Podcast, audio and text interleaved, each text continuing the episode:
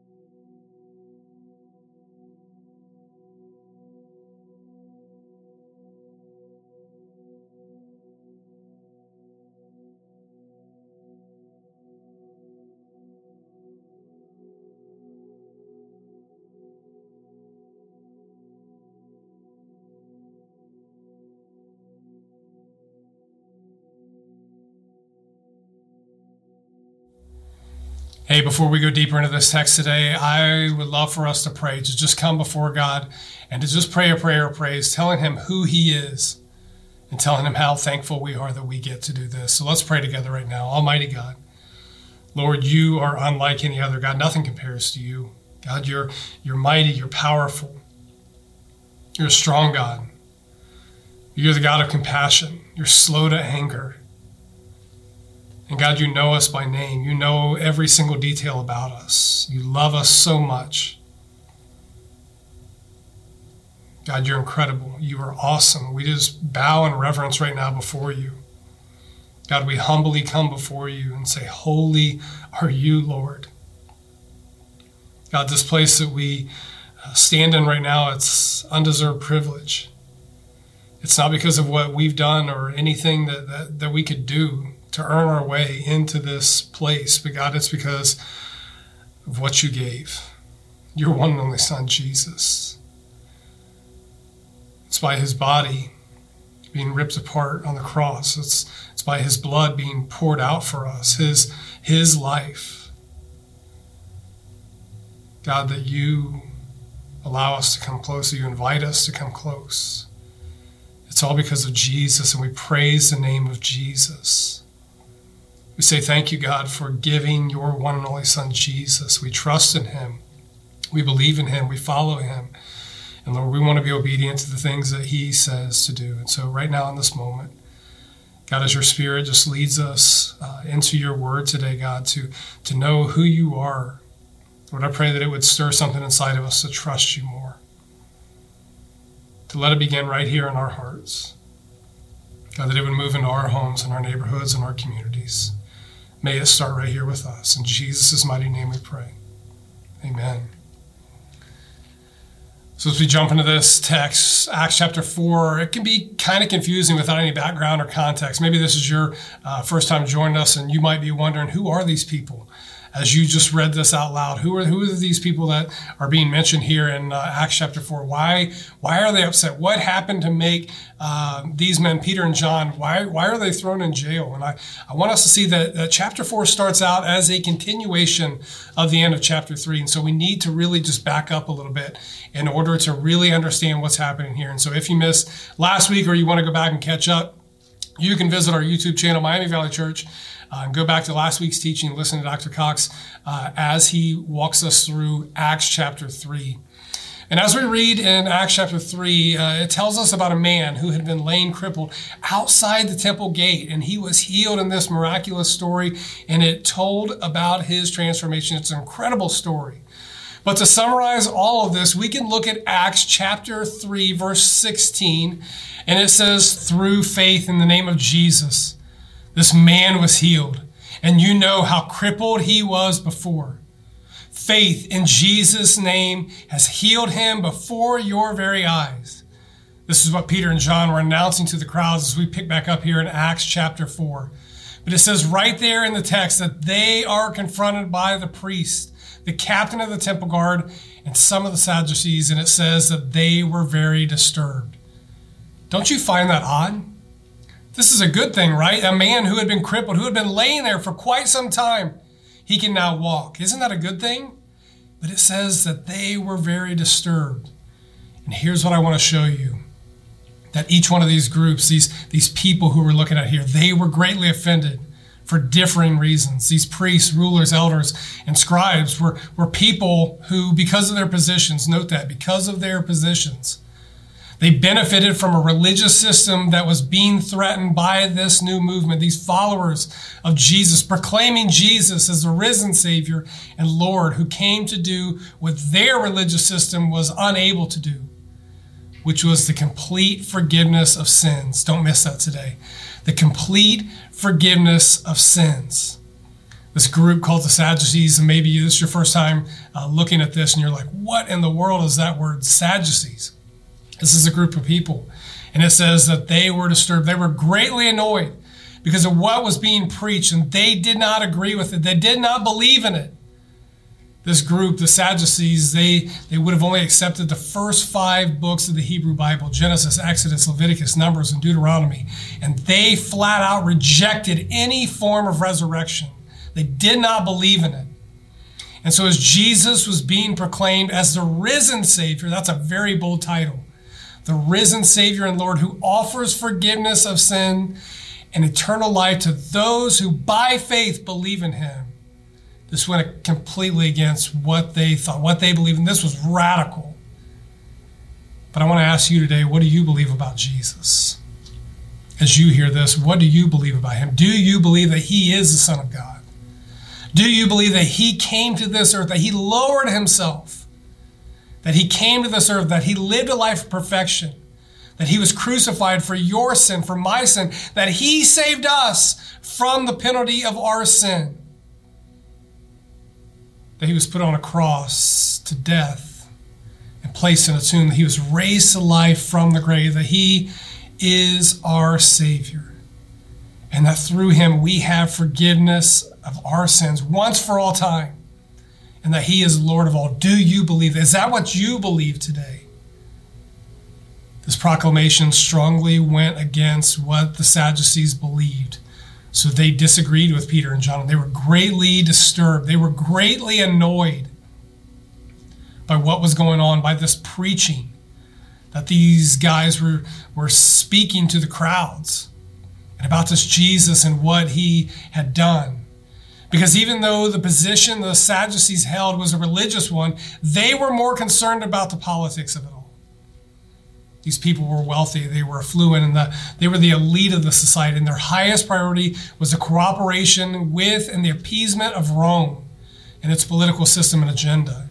And they wanted to make sure that they weren't going to do anything to jeopardize their position so, with that in mind, you can see how they were greatly disturbed. They were greatly annoyed because the crowd here, they were rejoicing, they were amazed over a man who had been healed, who, who had been crippled for so long, and now he is up walking around.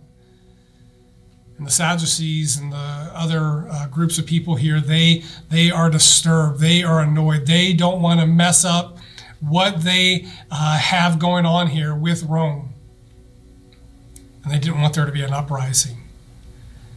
And worst of all, they thought that they had done away with this Jesus by putting him on a cross, by putting him to death, by placing him in a tomb. They thought that they thought they, they were over and done with him. But family, look out, his message is still being told. And so what do they do? They place Peter and John. They, they, they put them under arrest. They put them in jail until morning, until they can be interrogated, until they can be questioned. But don't miss what verse 4 says. It says, But many of the people who heard their message believed it. So the number of men who believed now totaled about 5,000. Family with, uh, with women and children to this number, uh, it is estimated that there are roughly 10,000 people total in the church now. Amen? And so family, the church is growing. We get to we get to see this picture of the church in its early stages and we get to see it growing. How exciting is this? Look how from just a few followers, just a few followers, we get to witness the church explode in growth. And I want to ask you today, is this part of your prayer? Are you desiring to see more and more, not just people to fill seats in a building, but to see people truly fall in love with Jesus and it radically changed their life, radically changed their life. Are you praying to get a glimpse of heaven right here on earth? Are you not giving up on seeing his bride, the church, be unified as we await our King's return?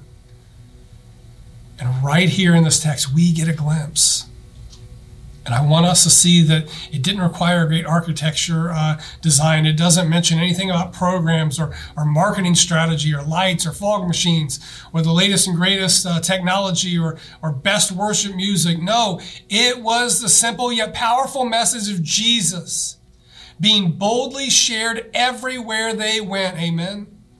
And it says, many people who heard their message believed it.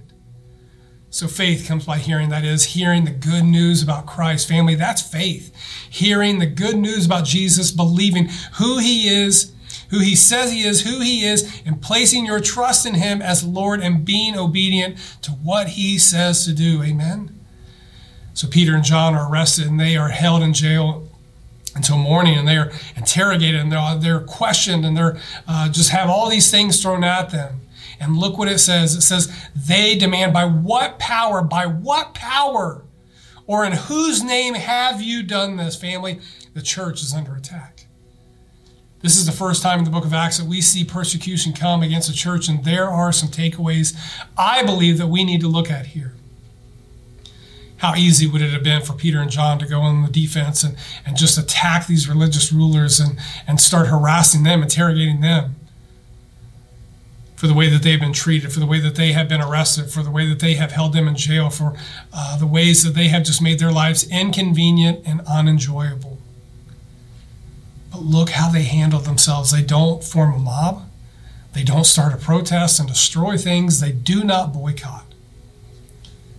I think we must remember the words of Paul in Ephesians 6 2 that says, For we are not fighting against flesh and blood, enemies, but against evil rulers and authorities of the unseen world, against mighty powers in the dark world, and against evil spirits in the heavenly places.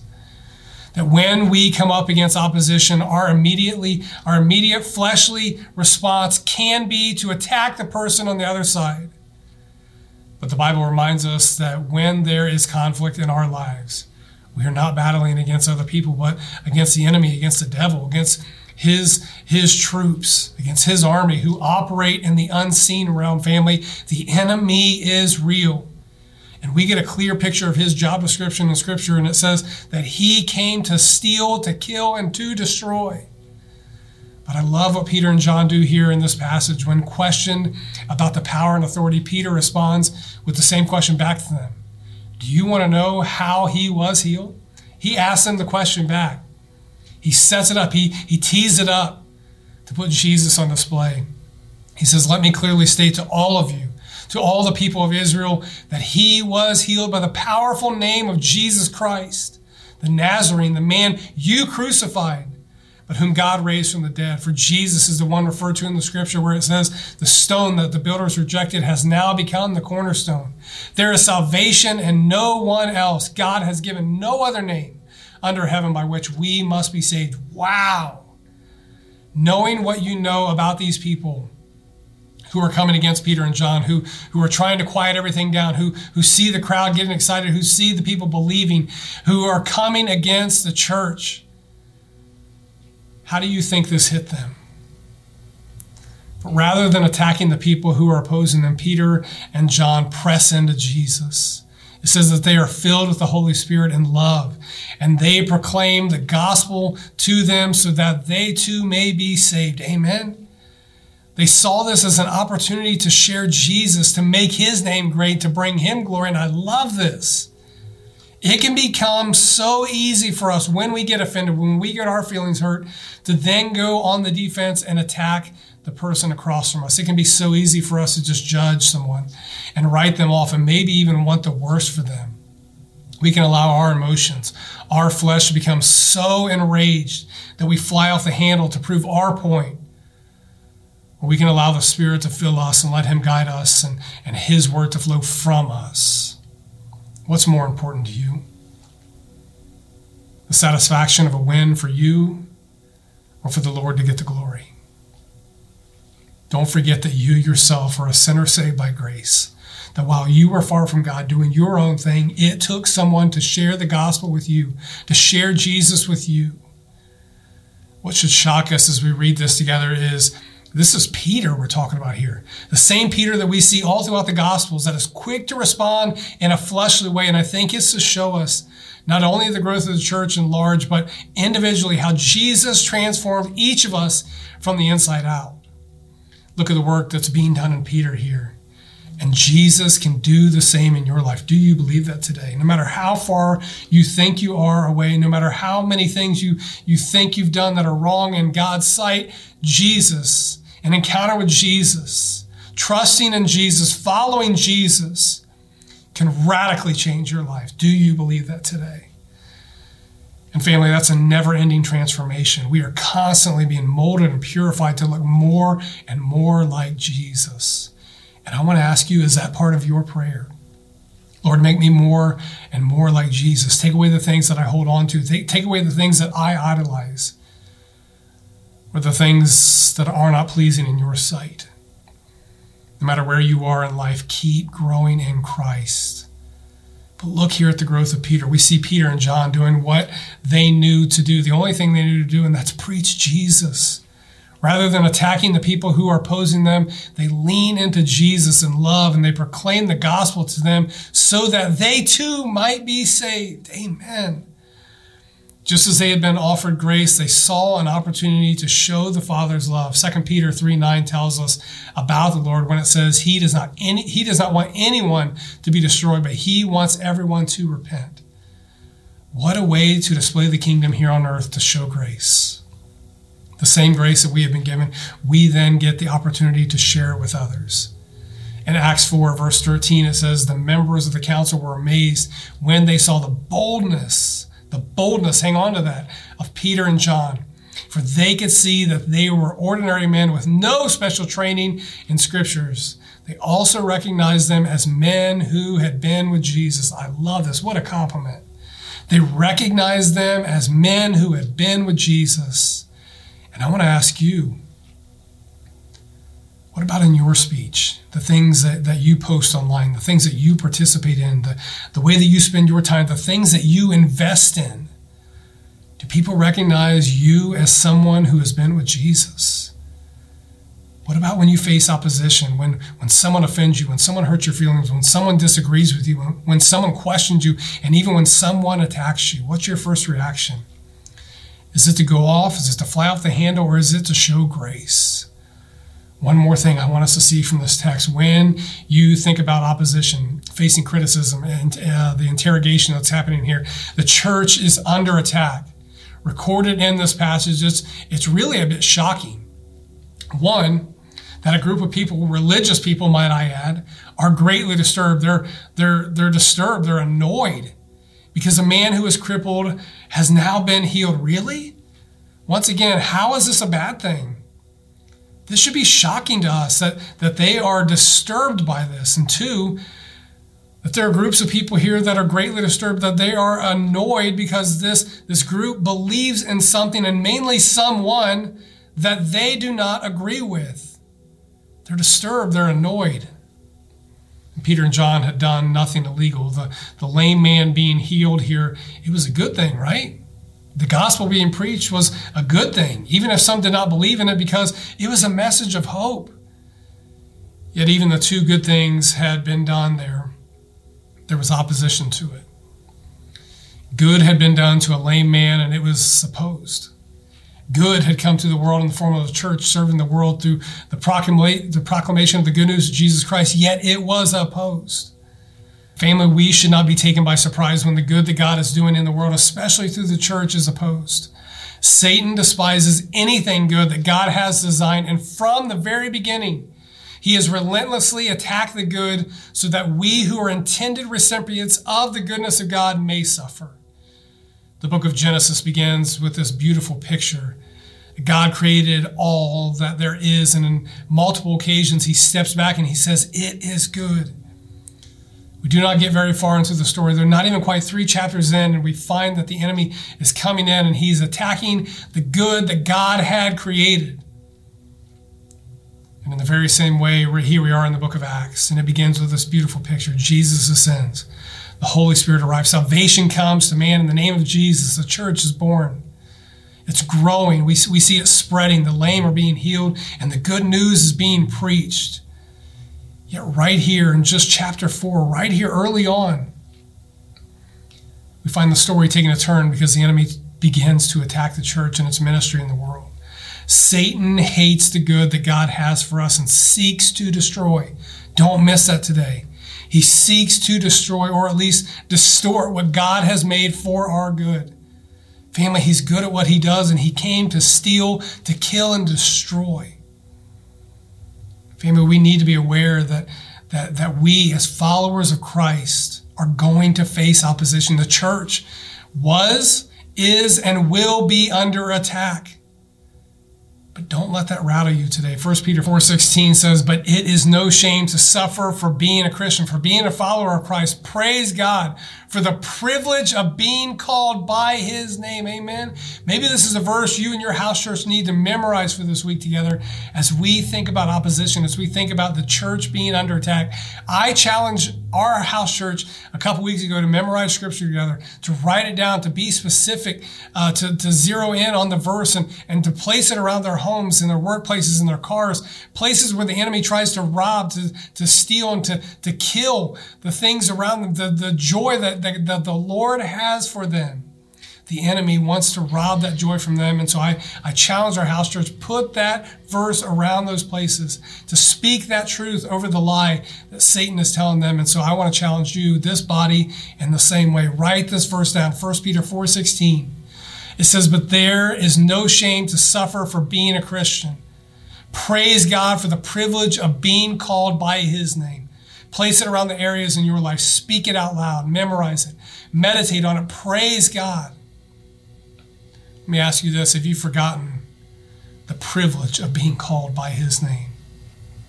How often do you praise God when you get offended? How often is that your first response? Praise you, God, that I am called by your name. What about when someone disagrees with you? What about when someone hurts your feelings? What about when someone attacks you? Family, there are people all over this planet who are being beaten, who are being thrown in jail, who are being literally killed over their belief and preaching in the name of Jesus. Family, the church is under attack. And so how do we take what we heard today? How do we how do we move it into here, our hearts? and allow it to go into our homes, into our neighborhoods, into our communities and beyond? How do we how do we allow it to spread and go out? It has to start here, and I believe that it starts with a prayer. And so I'm going to ask you in your house church just to pray together as we conclude our time here right now. Would you praise the Lord together? Tell him who he is. Start out in praise. Tell him who he is. Tell him how awesome he is, how wonderful he is. Would you ask the Lord for more and more to come to know him? Would you beg the Lord to see his church grow not only in number, but, but to be more and more like him in every single way? Would you ask him to give us a glimpse of what it would look like for heaven to be reflected right here on earth, maybe even right here where he's put us? Would you ask him for boldness to, to love and to share Jesus, to respond with grace in every conversation? good or bad. And then I want to ask you to do something. If you really mean it today, if you're if you're really serious about this, I want to ask you to ask him, would you let it start in my heart? Right here. Would you let it start with you? Because, family, if it doesn't start right here in our hearts, it'll never go into our homes. It'll never go into our neighborhoods. It'll never go into our communities. It'll never go out to this world, but it has to start right here. Are you serious about this? Do you call him Lord? Are you going to follow him? Are you going to do the things that he says? And so that's our prayer. I want to ask you in your house church to do that right now. Would you praise him? Would you go before him right now in prayer? Praise the Lord. Don't forget that you have been called by his name, that we get to do this, and that our King is coming back. Would you do that now in your house church?